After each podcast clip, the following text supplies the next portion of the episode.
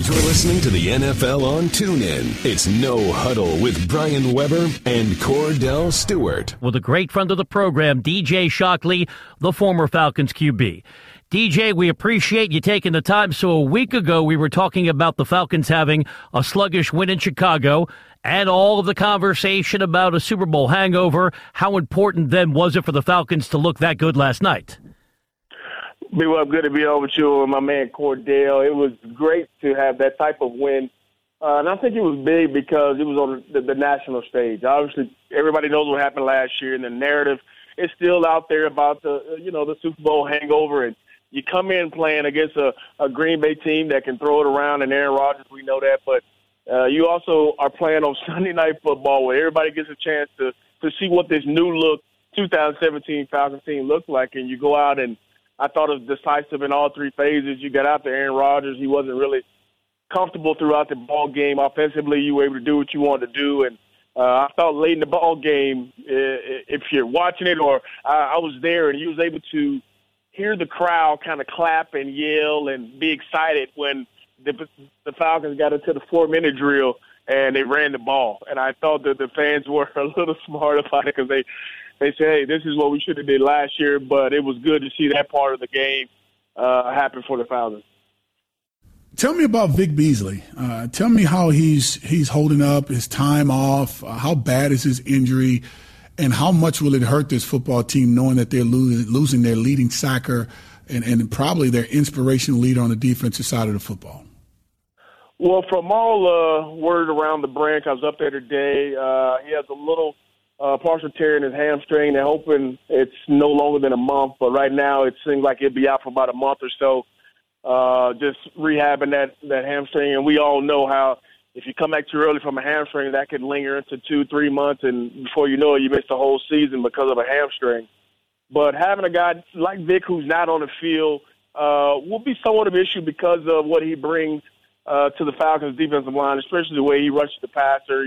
He's got two sacks in two games. He's got tons of pressure. Uh, he's one of those guys that, with time, continues to get better.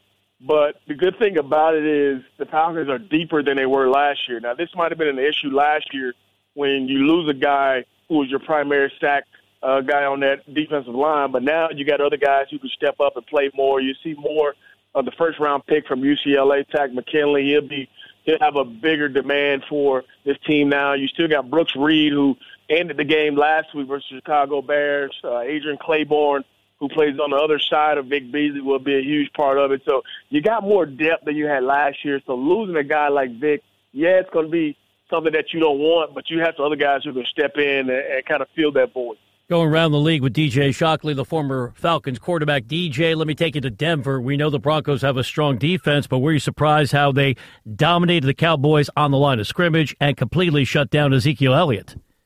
Yeah, because when you look at the Dallas Cowboys, you always think of them as this big, you know, grueling offensive line that move people around, and the run game is just something that they're, you know, going to do and supposed to do. And the fact that Denver took heat to it and say, hey, we're not going to allow you to to just run the football on us, and you have to beat us in other ways was big. But also uh, that offense for Denver going out making some plays. You saw Trevor Siemian earlier in the ball game you know, looking like a, a future Hall of Famer the way he was throwing the ball around and making plays, and some of the guys who you haven't heard from in a long time, like Demaryius Thomas, making plays for you in that ball game. So I think this was a big statement game for Denver as well because they wanted to go out and establish themselves on the prime time as well against one of the top teams on the other side of the NFC in the Dallas Cowboys. I thought they did that. Kansas City. How about that guy Alex Smith? All the conversations about him not being able to throw the football down the field, uh, thread the needle uh, when it comes down to having to make tight throws. Uh, but Andy Reid looked like he has him playing really good. Uh, give me your take on how do you think they will handle this situation with Alex Smith moving forward if he can continue this trend uh, playing football, completing over 70% of his passes on a consistent basis, going on the road, beating a New England Patriots team, and then having a chance to play against Andy Reid's old team and, and come away with the victory by having some late great performances by the Justin Houston's of the world and Travis Kelce, one of the lead receivers on this team. Well, and quarter, you know how it is. Is any quarterback that's been in that position where you feel like your job is threatened and it's on the line, you usually step up to the occasion and you accept that challenge. And I think Alex Smith has seen the writing on the wall, and it was written in permanent ink maybe when they drafted Patrick Mahomes and he had a good preseason and all the hype was on him. But he said, you know what, this is still my team. I still got a lot in me. I still got a lot to play for, and I'm going to make this hard on not just you, Andy Reid. I'm making it hard on the entire organization who's thinking about moving on from me. And he's only going to rise, make it stop rise now. And Kansas City's going to have a tough thing on their hand, uh, especially coming up in the offseason. He continues that. But you talk about the the play of the defense. That's been one of the the the, the bright spots for them. Obviously, losing uh, their emotional leader Eric Berry was you know tough for them, but uh, you got other guys who stepping up, like the Justin Houstons of the world, who are definitely uh, fierce pass rushers come around the edge, and they force you to play a different type of ball game because you got to account for them literally on every single play, like we were talking about with Denver and Von Miller. So Kansas City is a team to be reckoned with. What they did on opening night against New England, I think, set a lot of people notice, and uh, I think Alex Smith is saying, "Hey, don't forget about me now. Uh, I can still make some plays, and I'm making it hard on anybody who thinks I don't have it anymore." He's Kordell Stewart. I'm Brian Weber chatting with our friend DJ Shockley, the former Falcons quarterback. DJ, let me take you to Seattle. Felt like a NCAA tournament basketball game, survive in advance. the Seahawks got it done barely against the 49ers. Seattle probably still going to win that division, but are they really a contender for the Super Bowl this year, given how shaky that offensive line is? And for some reason, Eddie Lacy was a healthy scratch yesterday. Yeah, you just haven't seen – the consistency that you've seen out of Seattle the last few years. Uh, I think any team playing Seattle now, and even going to Seattle, you're not afraid of them anymore. There used to be that that stigma when you go to Seattle or you're playing Seattle, you're going to have a hard nosed defense going to get after you. Russell Wilson can hurt you in so many ways.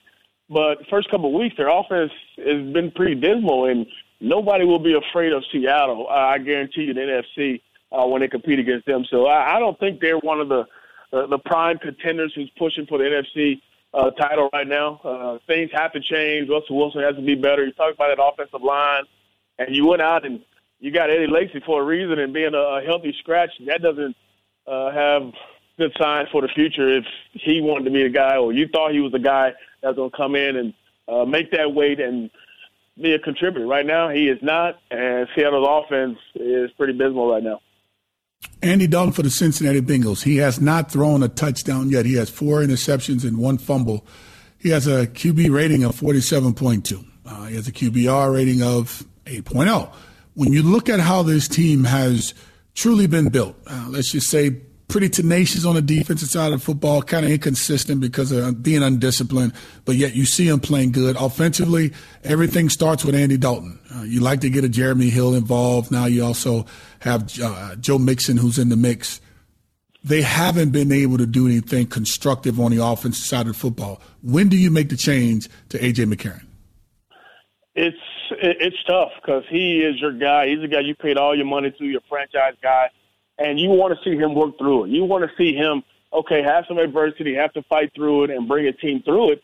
And like you just mentioned, Kordell, they, he has weapons around him. They went out and drafted a very talented Joe Mixon. You still got arguably one of the top receivers in the game, and, and AJ Green. You got a, a complimentary second guy, and, and Brandon LaFell. You got some guys who can make some plays for you, and you're still not getting it done. And in the era now where you get later in your career, you shouldn't be going the way he's going. And if for some reason I know they like AJ McCarron, uh, there's been talks, you know, around the league for the past couple of years. Me and him actually share an agent, and uh, my agent, you know, he he talks about how you know their teams always calling about him, but I think Cincinnati knows they need him around for situations like this, where they're in with Andy Dalton and him not playing well. If he doesn't play well in this next game, I think they will have to make a change because if not, you just letting your season go to waste. You're letting all these quality players in their prime go to waste as well.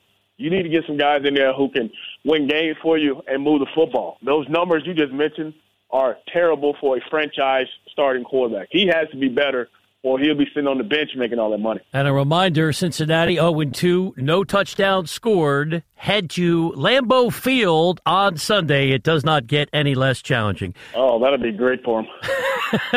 Hello, oh Owen 3, as we say goodbye to our pal DJ. Great information as always, DJ. We'll chat with you next Monday on the NFL on TuneIn. All right, fellas. I appreciate it. I'll be good. You've been listening to No Huddle with Brian Weber and former Steelers quarterback Kordell Slash Stewart live on the NFL on TuneIn. 20, 15, 10, 5, touchdown. The National Football League is on. Tune in.